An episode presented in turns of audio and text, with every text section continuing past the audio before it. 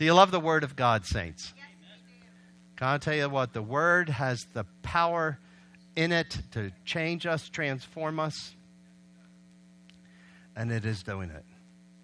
I want to talk about the year of transition and real quickly just re- turn back the clock of time two weeks when Pastor Tim brought a message to us. Now, he was the messenger, but he brought a message from the heart of the Father. I want, you know, something. It, it's it's a little bit of an effort in our resolve and in, in our thinking and in our choosing how we receive how we hear the word how we receive that word who we're receiving it from it absolutely changes the impact of hearing and receiving it really does if you look at a human vessel you know in and of her, him or herself only it's going to be more of a mental assent. If you receive the office and the gift that God sets in the church, and you see, like, Lord, I am pulling on that gift today, your gift in that vessel, in that person. I'm going to pull on that gift. And I'm ready to receive and eat the manna you have for us today. It's going to nourish me, it's going to help me, it's going to bless my life. I'm not going to leave the way I came in. Hallelujah. That's a resolve, isn't it? So, Pastor Tim opened up for God, speaking for God as Jesus, and the message was what was it, Ryan? Oh, he just left. He just walked down. hey! His message was refocus and recommit. This is a year to refocus and recommit to the Lord. And it was a wonderful message. I loved it. Then last week I taught, I started, uh, my message was on a year of transition. And I did talk about um, the refocus and recommitting.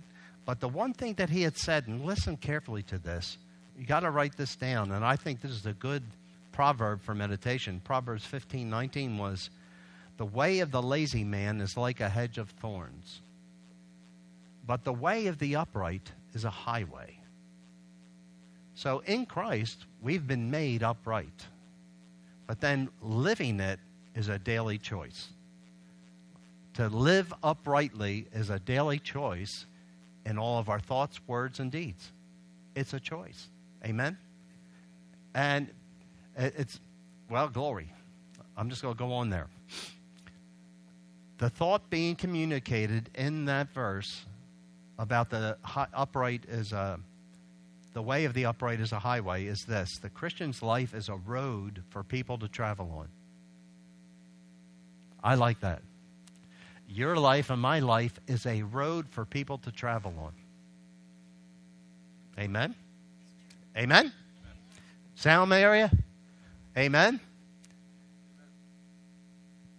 Can't hear you back there, guys. Amen. There you go. Glory to God. Yeah.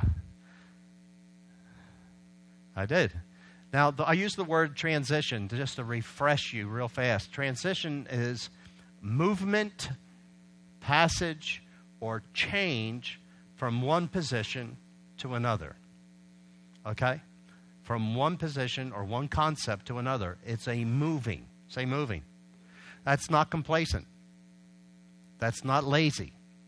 It is the way of the upright is a what? Is the path of life. Amen? The way of the upright is a path of life. So let's just let me go on to there. And I shared this with you last week. A paradigm shift is another saying you'll hear a lot often in the body of Christ. There's many ministers that have begun to use this over the past decade. A paradigm. We need a paradigm, and it literally means a change from one, one way of thinking to another. A change from one way of thinking to another. And this definition astounds me. It is a revolution. You know what? Sometimes I need a revolution in my life.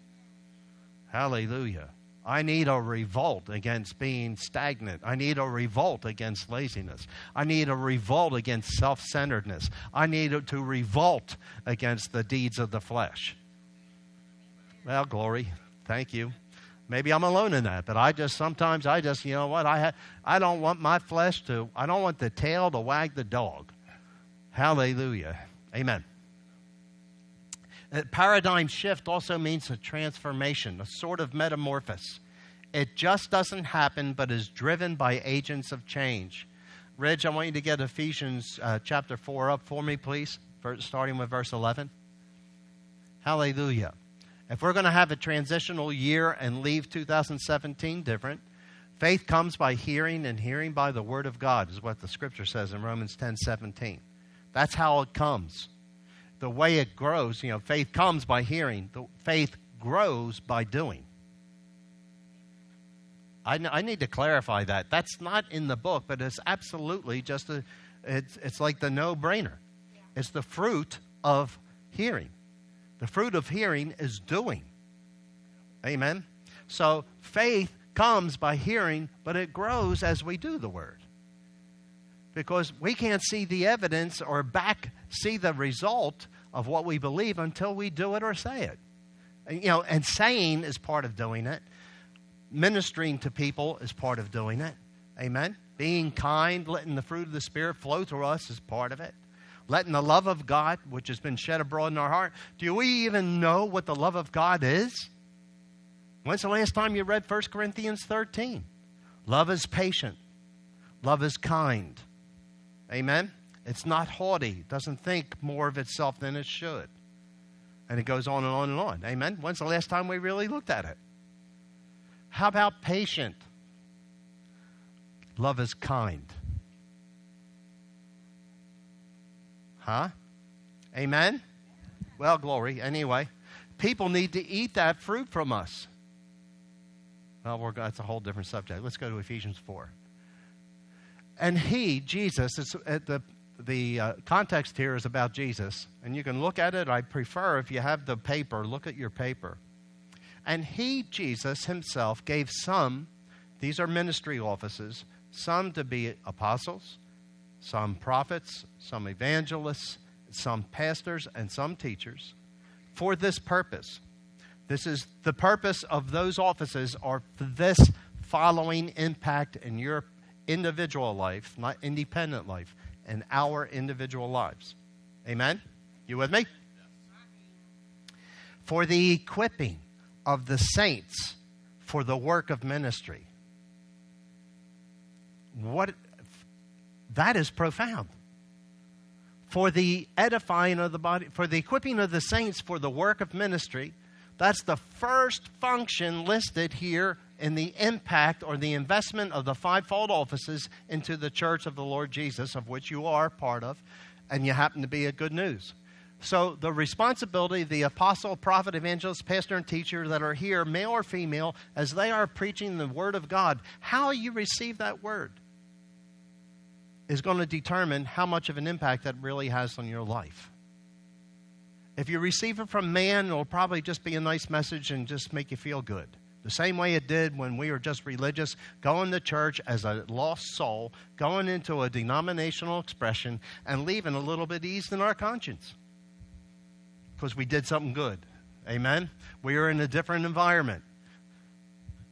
Listen, that's not to be the way in, in the born again community. You shouldn't leave the same way you came in.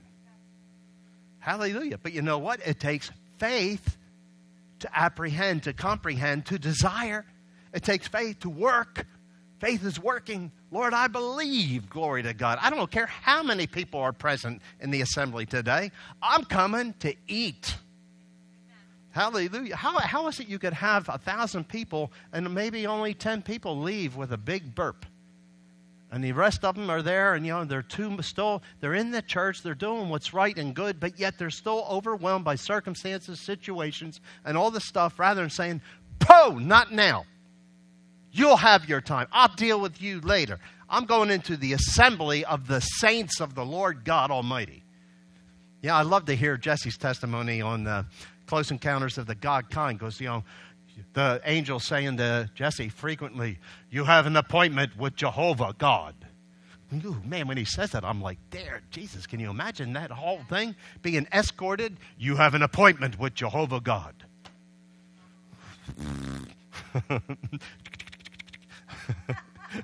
you know, you know mea culpa, mea culpa, mea maxima culpa.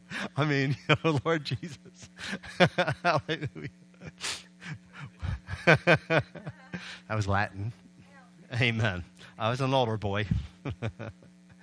Hallelujah. Next verse, please. Oh, I'm sorry. Back, back one second. For the edifying, the building up, the encouraging of the body of Christ. Next verse. Until this is something God desires of good news this year, of the whole church, not just some. He desires this of every member that is plugged in here, particularly, not exclusively, till we all come to the unity of the faith and of the knowledge of the Son of God. Hallelujah. To a perfect man, or male or female, but a mature male or female. Say mature. So as we mature, we're being perfected. The per- and you know what? The perfecting and perfectioning process is going to be evidenced. Carol said this. He said, you know, if the joy of the Lord is your strength, joy goes public. Joy's a fruit. It can be plucked. Hallelujah. What the world needs now is love, sweet love, with all the fruit of the Holy Ghost. All the fruit listed in Galatians 5:22, any of that fruit should be able to be plucked off of us by others. But in order for them to desire, even desire to pluck it from us, it's got to be evidenced. Hallelujah. Amen. So here Jesus is saying, and he's prophesied, and we've had it here you are the light of the world. Now, Paul said something, and I thought about this, and it's in one of the uh, letter, epistles. In Colossians, he says, Hey, and he's speaking to the church. He said, Church, if the light that is in you is darkness, how great is that darkness? If the light in you is darkness, how great is that darkness? So the inference there is like if that illumination or lack of illumination in you, if the light in you is darkness, how great he's not saying it to the sinner, he's saying it to the church. It's a letter to the church. Say letter to the church. Back there. There's guys in the back. Yeah. It's a letter to the church. If the light in you is darkness, the illumination is dark. If you are living in the world, we're in the world, but not of it. But if you are allowing yourself to be controlled, manipulated by demonic influence and the power of the world, the light of Christ, and you're born again, you're a stumbling block. You become a stumbling block to others. They have no need to get saved if you're not living like you are. All right, so what happens then? That light that is in us all of a sudden's got a dark effect on others rather than helping them see Christ. Amen. Well, glory. Till we all come to the unity of faith of the knowledge of the Son of God, to a mature man, perfect, to the measure of the stature of the fullness of Christ. That's God the Father's goal for you and I. And how's he get it done? In the assembly. In individual devotions, but in the assembly. You get it both ways. There are things you can get you get at church that God in his divine design that you'll never get in your personal study. God designed it that way. Why? Because he doesn't want you to fall prey, you and I, to fall prey to the same thing that happened to Satan. I will exalt myself above the stars. He was saying, I will exalt myself above the throne of the Lord Jesus. Satan, I will think higher of myself than him. I will think higher of myself. And he exalted himself and everything else. And the Bible says, In the day sin was found in you, you were internally filled with violence. You were the anointed cherub, and I cast you out of heaven like lightning for your arrogance and your sin. A lot of times, sometimes, we got to be careful in our Christianity. Oh, I'll go to church when I feel like it. Well, you're of a different spirit than the Holy Ghost. Woo, glory to God. Hallelujah. I'll go to church if I feel like it. Really? Hmm. You better read Isaiah 14 and Ezekiel 28 about the fall of Lucifer. You on thin ice, honey, and you got a car out there. Glory. Well, anyway, praise God. Next verse. That we, say that we, let's read this together in unison. We're a huge crowd. That we should no longer be children tossed to and fro and carried about with every wind of doctrine by the trickery of men in the cunning craft of deceitful plotting.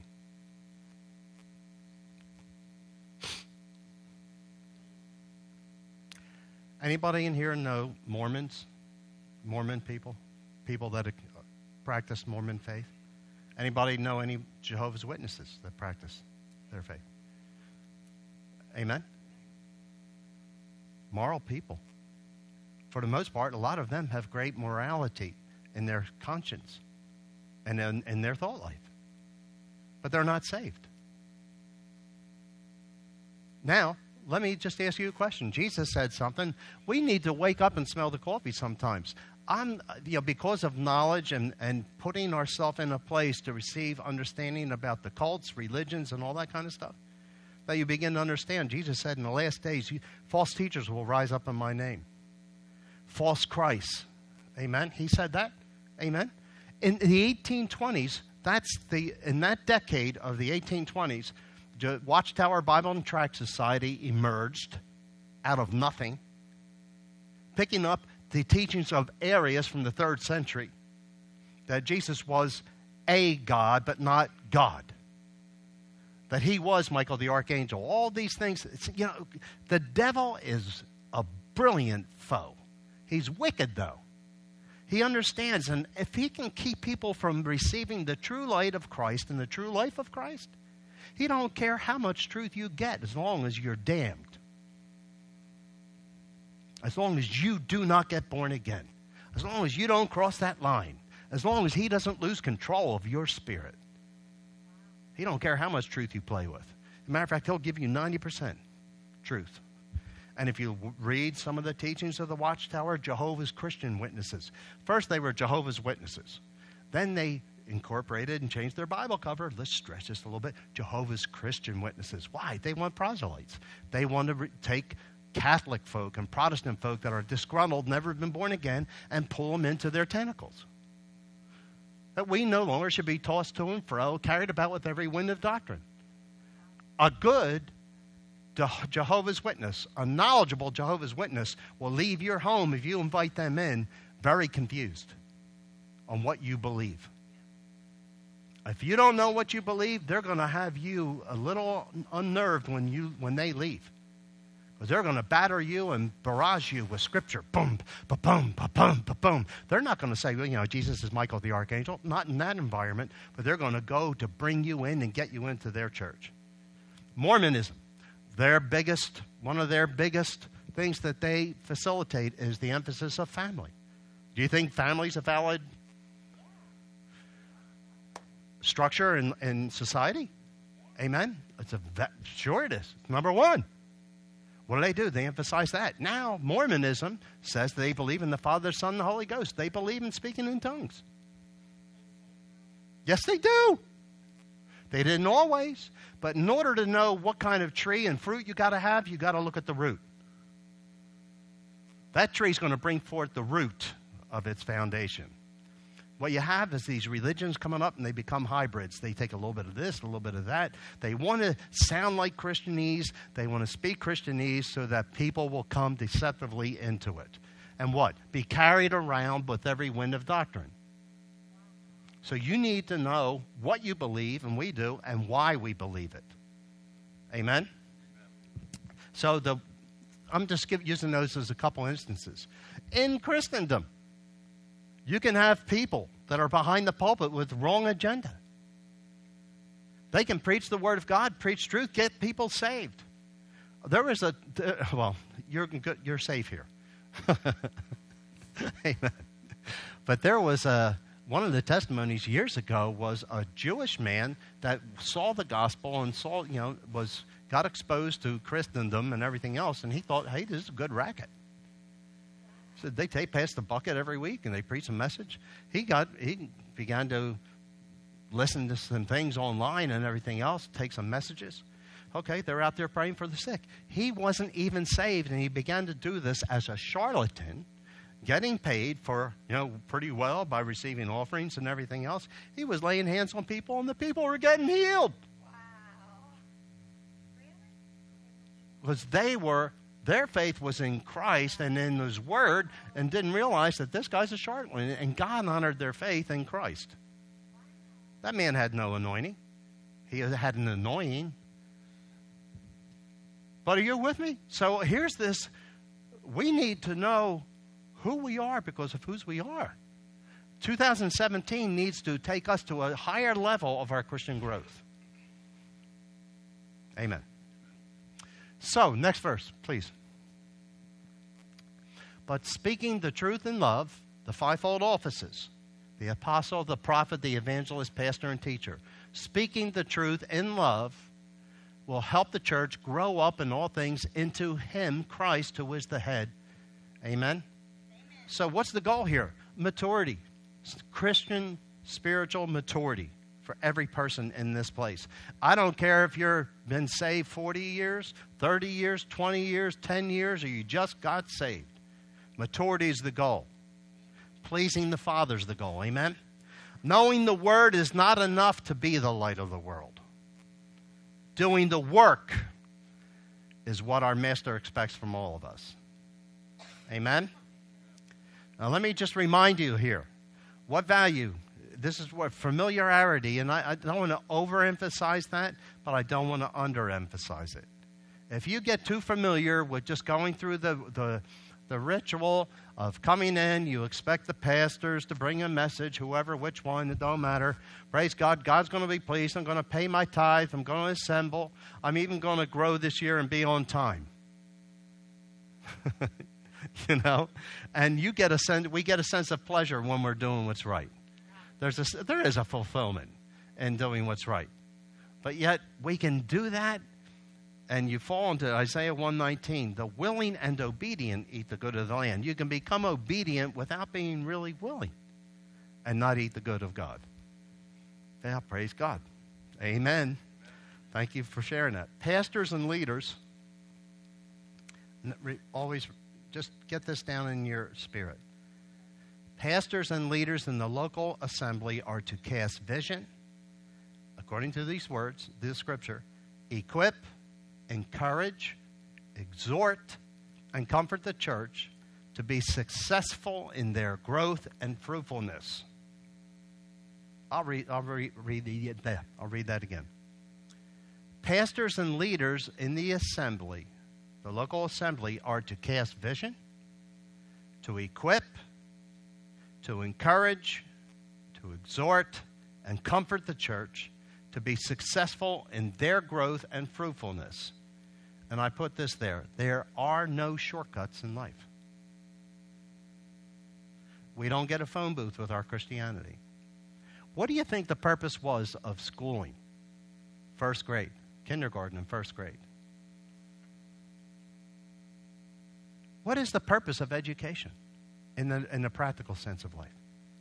Is to prepare little humans for their mature years.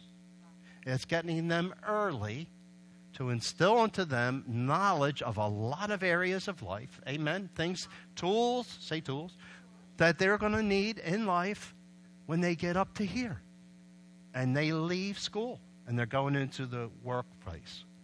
Amen. Into, but relationally, financially, all these different things the kids should be equipped with. Well, that's the goal of the Father. There are spiritual. You have to look at the same thing. There are stages of growth that we'll probably get into next week in the Greek, and it's throughout the scripture. You can be 30 years a Christian and still be a nepios, and then think Christian because you ate, but you never really meditated. You never got the word into your heart. You're born again, and you're going to go to heaven, as it were, by fire. You could. I'm not you. I'm not saying this is indictment, but it's possible. I don't want to go to heaven in Pampers. I got born again April 23rd, 1974, 7:30 in the morning. And I don't want to go to heaven at that state and that of my, of my experience. I don't want to go to heaven in Pampers. Amen. well, praise God. Say that with me. I don't want to go to heaven in Pampers. or depends. Thank you. All right, listen. We're going to cover some things here. So, the, the purpose of fivefold is to help equip all the church for the work of ministry. Now, go to Matthew chapter 5, verse 14 and 16. 14 to 16, if you would, Rich. Matthew 5, verse 14. New King James. New King James. Let's read it together, guys. Let's do that today, shall we? Look up here on the screen and together, because that would be on the same version. You are the light of the world. A city that is set on a hill cannot be hidden. Verse 15. Nor do they light a lamp and put it under a basket, but on a lampstand, and it gives light to all who are in the house. Verse 16. Let your light so shine before men that they may see your good works, good works, and glorify your Father in heaven. Say, good works. So, what's up with good works? For a religious person, good works, they think that's going to help them get to heaven. But because of the new birth, good works are the fruit of the indwelling presence of the Lord Jesus and the presence of the Holy Ghost. Good works are very natural. Amen. They should be, but they have to be employed. They have to be carried out. They have to be chosen and then done. Ephesians chapter 2, please, verse 8. How do we get our light to shine in life? Good works. Say good works. Say it's not about praying in tongues. I'm a Pentecostal. People are going to be impacted by the good works that we do. They will be. Why? Because the way of the upright is a highway, it is a road for people to travel on. Okay. Let's read it together. Let me see which verses. Verses 8 to 10. Together. Let's go, guys. For by grace you have been saved through faith, and that not of yourselves, it is the gift of God, not of works, lest anyone should boast. In other words, works gaining heaven for you.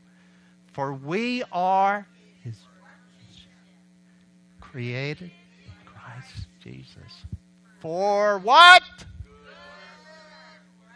Which God prepared beforehand that we should walk in them. See, God's got work for you and I to do every day. We're waiting for Him to do something. He's like, let's commune, let's hang out, let's be intimate so my Holy Spirit can guide you into the good works I have for you this day. See, but if we're if we don't know that that's what God wants, we don't release any faith in it. We just go about our duty. We go to our job. Yep. I will go to work. I will do my job. I will interact with people. I will not tell them about Jesus. I don't want to be embarrassed.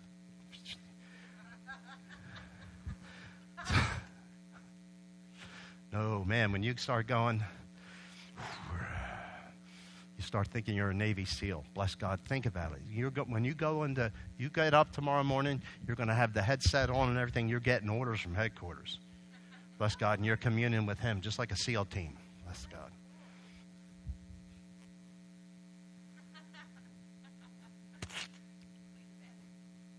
yeah, yeah. Whatever it takes. Hallelujah. Good works is cleaning bathrooms. And I'm telling you what, listen, Pastor Carol, she has been one of the greatest examples to me of the love of Christ, for real, straight up. When we first got saved in the Jesus movement, when she gave her life to Christ, and, as the Holy Spirit, you know, I, what God did in her, and she was groomed that way. She was groomed that way. I mean, she was 10 helping to raise the family. So she was big about serving people and helping people. She looked around the church of a bunch of young folk. You know, the oldest ones were like 26 in the church. And we had a, a hundred some people in the church. So we're looking at all these teenagers in college age, you know. And some, a lot of them had kids. We had a children's area, and she just thought, she went into the bathrooms and you know all these hippies ex-hippies that are like hey, capasa you know listen praise the lord. I mean they're loving jesus and everything else but they didn't. work was like not part of their didn't register on their radar. She saw the toilets and she said lord jesus i wouldn't want to sit on that. And i won't sit on that until it's clean. So she got all the stuff found out where it was and she got the toilets and both all the restrooms. She just began cleaning it but she did it with a right attitude and a right heart. She said, and the Holy Spirit just gave her a download. Would you want Jesus to sit on this? All right. Yeah, and we're going to ask people to get involved with cleaning the toilets after we're done here. I have an agenda. Amen. No, but th- but that was her heart. That was her heart she thought, and the Holy Spirit put it in her heart. Would, we, would you want Jesus to sit on this? And she thought, no, Lord. Well, clean it as if Jesus is going to sit it on it. Sit on that throne. Amen. So she began, and that's the way she teaches it and helps. Then she thought, after she was doing that, other people began to catch on, like, hey, that's a good idea. You know, they began to, the porch light was on, and they began to come light for good works in others' hearts and their minds. Because the way of the upright was a highway. The way of the lazy man is a hedge of thorns. Proverbs 15 9, right? Remember that verse? Yo, glory to God. The way of a lazy man is a hedge of thorns. Carol is fruitful, multiplying. All of a sudden, other people just saw it and they got on board. And then she thought, they need help in the children's area. Boy, I know how to change diapers. She could do it blindfolded. You know? Boom, she got involved in children's church with all the poopy diapers. Showed them how to get it done. You know, the whole deal. She could do it. I mean, seriously. Oh, shit. Poor Raymond. I, I think he he doesn't know it, but he's probably scarred because we used to use those cloth diapers, and when I was first learning how to, you know, hitting them with the big pins. Sorry, bud. Uh, oh, yeah, yeah, your, your dad. I'm sorry. I ask your forgiveness because I think your dad might occasionally be psychologically damaged from the pins. Anyway, but that was Carol. That was Carol. Then the teenagers needed attention. And we talked and we said, you know what, let's see if we can serve there. It was just serving. But I didn't, we didn't understand that all fell into this we are his workmanship, created in Christ for good works. People shouldn't have to be asked to get involved. There should be an innate desire because of the new birth and the love of God in our hearts moving us to give. It's not just finances, it's giving of all we are. It's giving of our talents, it's giving of our abilities. You know, John Bevere did a great teaching, and he said, you know, submission doesn't even begin till you're asked to do something you don't want to do.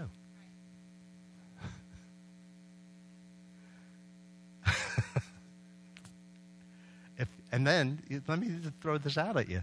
Jesus threw this at us uh, in his teaching. He said, If you then, being evil, know how to give good things to your children, how much more will Heavenly Father give Holy Spirit to those who ask Him? Even evil people know how to give good things. Amen. How much more should we who are in Christ have a willingness to serve? Amen. That's good preaching, Pastor. Thank you. So, we are his workmanship created say i am let's personalize this and and pro- speak this into your life and over each other i am his workmanship created in Christ Jesus for good works, which God prepared beforehand that I should walk in them. Hallelujah. 1 Timothy chapter 6, please. You are the light of the world, and I can tell because of your good works. I can tell because of the way you worship and the good things you choose to do. 1 Timothy 6. Verse 17, please, Rich. Let's read it together, guys. Command, now, oh, now, let me just, uh, uh, bring, give you a little understanding about this letter. This is a letter of the Apostle Paul to his son in the faith, Timothy, a pastor. It's considered to be a pastoral letter. So now, this is what the apostle is telling the pastor to do with the people entrusted to him. Come on, let's do it together. Command those who are rich in this present age not to be haughty, nor to trust in uncertain riches, but in the living God who gives us richly all things to enjoy. Next verse. Let them do good, that they may be rich in good works, ready to give, willing to share. You know, Buddy Harrison said to us one time, he's, to a whole group of ministers, he said, You know, the Bible says, and Jesus said, where your treasure is, there your heart will be also. And he said, if your treasure is floating on the water, your heart's going to be there. He's talking about folks that have boats and everything else. And that, if that's all you think about, that's where your finances will be. You can tell what's really valuable to you by where your finances are allotted. Yeah, glory. Amen. Now, let me read this to you. I want to make sure we're going to go here. Yes. In the book of Titus, just after Timothy in the New Testament, I want to read you, and we're going to go to uh, the next verse will be Titus chapter 2, Rich. But in Titus, uh, in my particular Bible, like many of yours, there's a little summary about the letter. And I want to read this to you.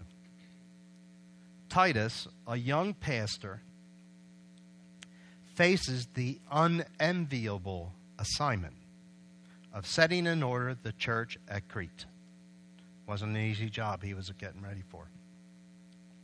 Paul writes advising him to appoint elders, men of proven spiritual character in their homes and businesses, to oversee the work of the church. But elders are not the only individuals in the church who are required to excel spiritually. Men and women, young and old, have their vital functions to fulfill in the church if they are to be living examples of the doctrine they profess. I'm going to read that again. Men and women, young and old, each have their vital functions to fulfill in the church if they are to be living examples of the doctrine they profess. Isn't that good? Throughout his letter to Titus, Paul stresses the necessary practical working out of salvation in the daily lives of both the elders and the congregation. Good works are desirable and profitable for all believers. Say, good works are profitable for me. Hallelujah. Amen. And for all believers. So, Titus chapter 2, verse 6, please. Likewise, exhort the young men to be sober minded. Well, let me look through here. I'm going to call every man in here today. Sober, young man. Amen. Ryan, Ridge, Albert, Tim, Michael, Pop. Likewise, I exhort you to be sober minded. Amen. Next verse. in all things, showing yourselves to be a pattern of good works, in doctrine showing integrity, reverence, reverence and incorruptibility. But hold that verse. In all things, showing yourself to be a pattern of good works. Hallelujah. Amen? So, what are we talking about? Proverbs 15 19b. But the way of the upright is a highway, a road for people to travel on. Your witness is a highway for people to travel on. The light of Christ in your life, Michael, is a witness and a road for people to travel on. Your life, Kirsten Marie, is a road for people to travel on. Your life, Carrie Lynn, is a road for people to travel on. Your life, Timothy Paul, is a road for people to travel on. Yeah. etc., etc., etc., etc., etc., etc. Amen. Next verse. Let's see where I'm going here. Hallelujah. Verses, uh, verse 8. Let's read it together, guys.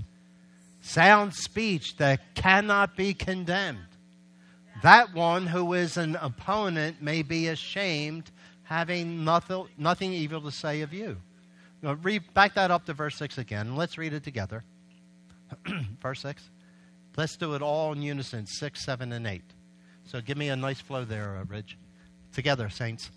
Likewise, exhort the young men to be sober minded in all things, showing yourself to be a pattern of good works, in doctrine, showing integrity, reverence, incorruptibility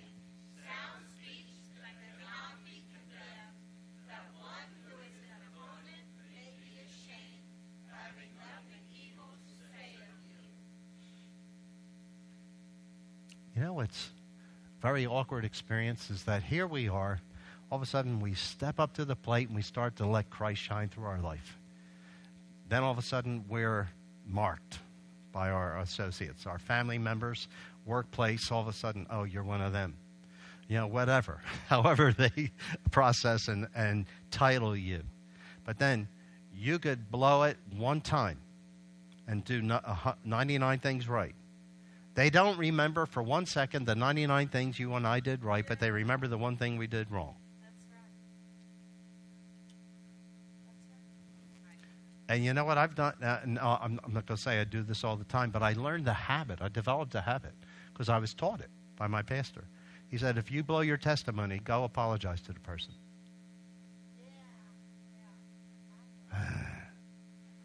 what did that mean? I had to humble myself under the mighty hand of God that I could be exalted by the same God. I had to humble myself before God, ask the per- person to forgive me. A man in our trade who was the first guy to mock me when I gave my life to Christ in the apprenticeship. You have to understand pipe fit or you know this construction apprenticeships. It's like all you know the fishermen. It's like the guys in the boat. You know the language and all this stuff. It's just blue collar, coarse humanity. You know it doesn't mean that there aren't good guys, but they're still blue collar. You know. Four years. I was a degenerate right alongside him. I gave my life to Christ. And all of a sudden, I wasn't following the path. The path of the, la- the lazy man. Now, lazy man doesn't mean you aren't a worker. Lazy man, think of spiritual things. The lazy man sp- spiritually, okay, is a hedge of thorns. So here I am. I'm there, and all of a sudden I give my life to Christ.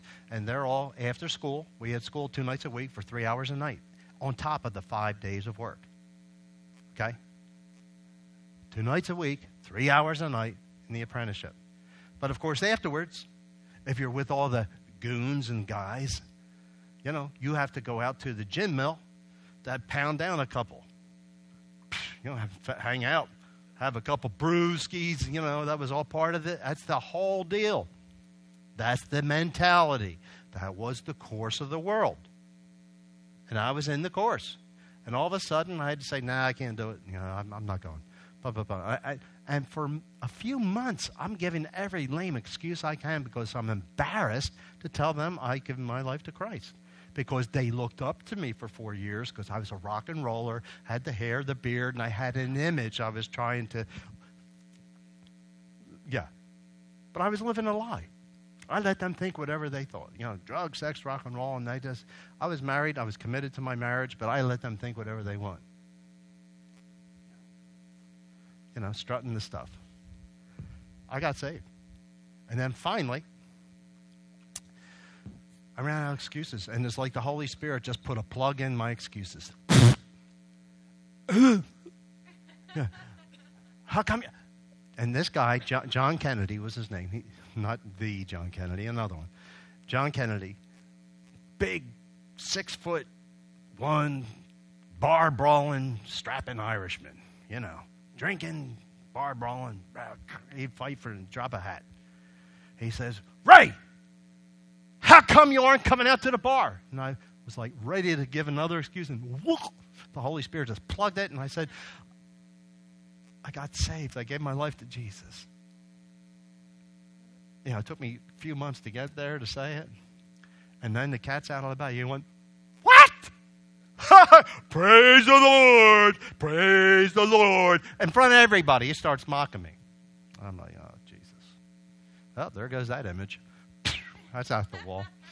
You know. but you know what? Great relief came when I stopped living the lie. Great relief came. Then, so let your light shine before men that they will glorify my Father. That's what Jesus said. I just began to let the light shine. I didn't beat him over the head with the Bible and all that stuff. One year later, I'm working on a job with this guy. We're working on a job together. And I've got my little cassette player in the area where I'm working playing Jesus music. Yeah. Just a, a small cassette player, so you know it wasn't you know, blaring. It was just keeping my boat floating. Hallelujah. It was just encouraging me. Now, yeah. No, it was just a little thing. No, it was just a little thing. But I'm playing it, and I'm trying to be cool with this guy, John, still. I'm still finding myself falling prey to this, trying to be cool and connect.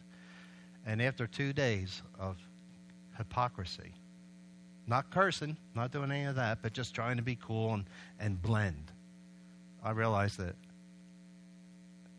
the Holy Spirit convicted me. And I said, uh, we were at lunch, and I said, John, I got to ask you to forgive me.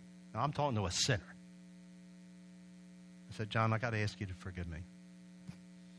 For what? I said, I've been putting on a face. I've been putting on a face just trying to be cool and appease you and all. And I said, that's not me anymore. I'm a different man. I can't go there. I'm asking you to forgive me because I haven't been living, letting Christ really shine through to you the way He wants to. Would you forgive me? And it's an awkward place for a sinner to be in a place to forgive sin. And he said, Sure, you know. well, awkwardly, the next lunch on a Friday afternoon, he says, because at that time there was a campaign for Christians to put a, a bumper sticker, a bumper sticker on your car. I found it. It was called the I Found It campaign to stir up people's curiosity about what'd you find? And it gave you an opportunity to share Jesus. So he said, what you, what is this really that you found? you know, his brother, who was older and crazy, he said, Hey, I can see you found it. What'd you lose? yeah, another just little spin on it. But said, so John says, What is it? And I told him about being born again. Monday, we get back to the job. We're working. We're at lunch. And we're sitting there eating. And I just, you know, I said grace over my meal. I said, Father, thank you for the food. In Jesus' name, let be a blessing. Eating, and John says, Go. Yeah, I found it. I said, yeah, I, it didn't even connect at first. I'm like, what? What'd you lose? and he said, no. You know, I found it. And I said, then like Durr. What'd you find? He said, You know what I found. I accepted Christ over the weekend.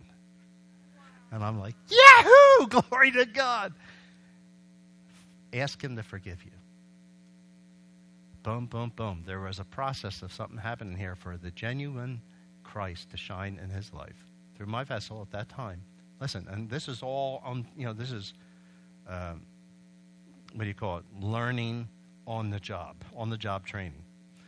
And uh, that guy, this bar brawling, beer packing hombre,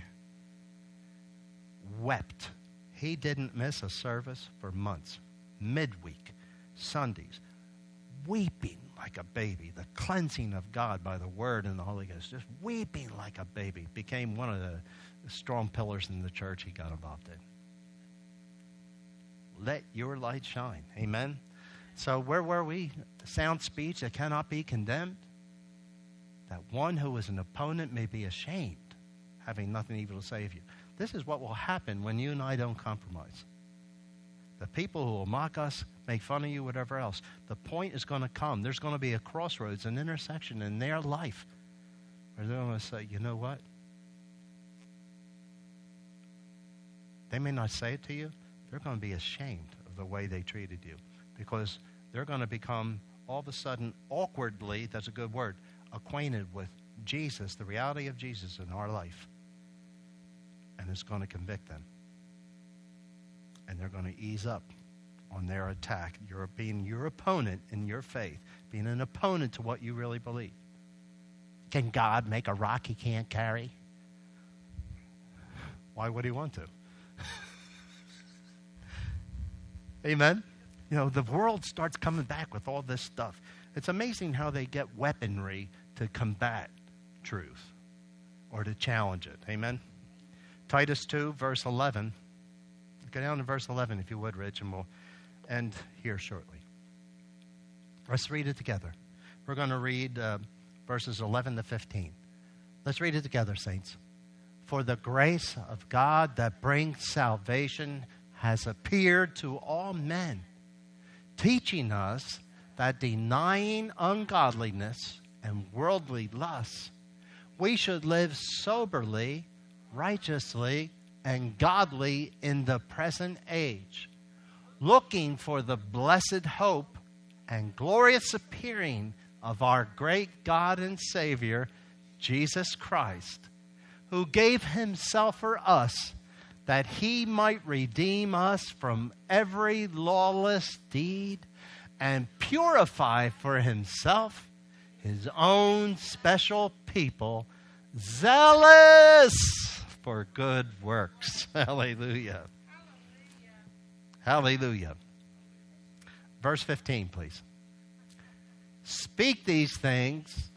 Oh, and let me, let me just tell you what Papa Paul gave to the fivefold to the offices for your benefit. Speak these things, exhort the church. Our, the job of the fivefold is to exhort the church. That's one of the, the expressions of helping you mature. Rebuke. Shouldn't that ought to be doing that? You should, do, you should be doing this.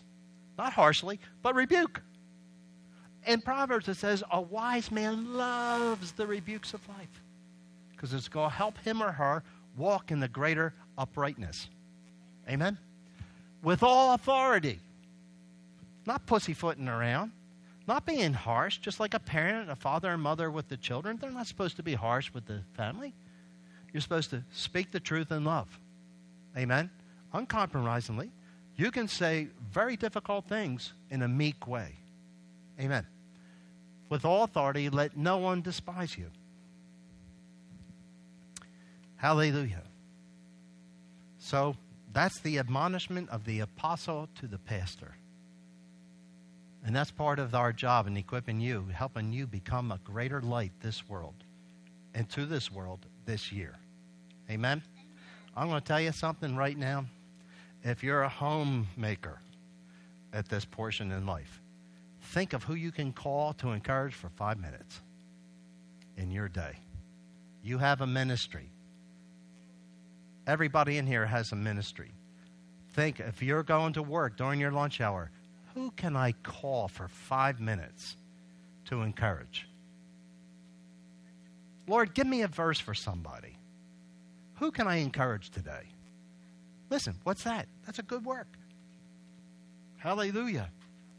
What does, and if the Holy Spirit, as the Holy Spirit, I'm not going to say when, as the Holy Spirit gives you a scripture, a person, a face, something, family member, somebody in the church, amen. You call them up, say, listen, I'm at lunch, I have just a couple minutes, you know, so you don't feel like you, you, you know, you lose all your time for lunch. I have a couple minutes, but I've been asking the Lord to give me something for somebody, and, uh, and I got, you, you know, the Lord put you on my heart. So I just want to, and even if He doesn't give you a verse, call them and say, Can I just pray for you? Father, I ask you to bless my brother and sister today in a special way. In Jesus' name. It can be that simple, but the fact that you reached out and touched someone, it does volumes on the inside of a person's soul. Amen? Well, praise God. We're going. Pastor, do you have anything to add? Do you want to tweak? Insert? Because I respect. yeah, yeah. Maybe we need to get on Twitter and send Donald some of this. Amen. Hey, yeah. Praise God. You can stand. I have, and Carol and I both have absolutely great faith that our church is going to shine this year like never before.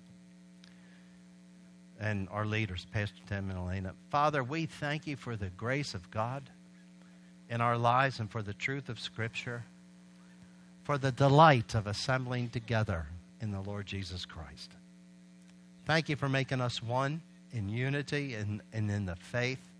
And Father, for your Son's light, Jesus, shining so much brighter this year in us. And Lord, that you would be glorified, Father, through the good works that are done through us this year in a greater way, with greater joy, greater faith, greater impact. In Jesus' mighty name, we give you the praise. Amen. Amen. God bless you. Give each other a hug, and you're going to get out early.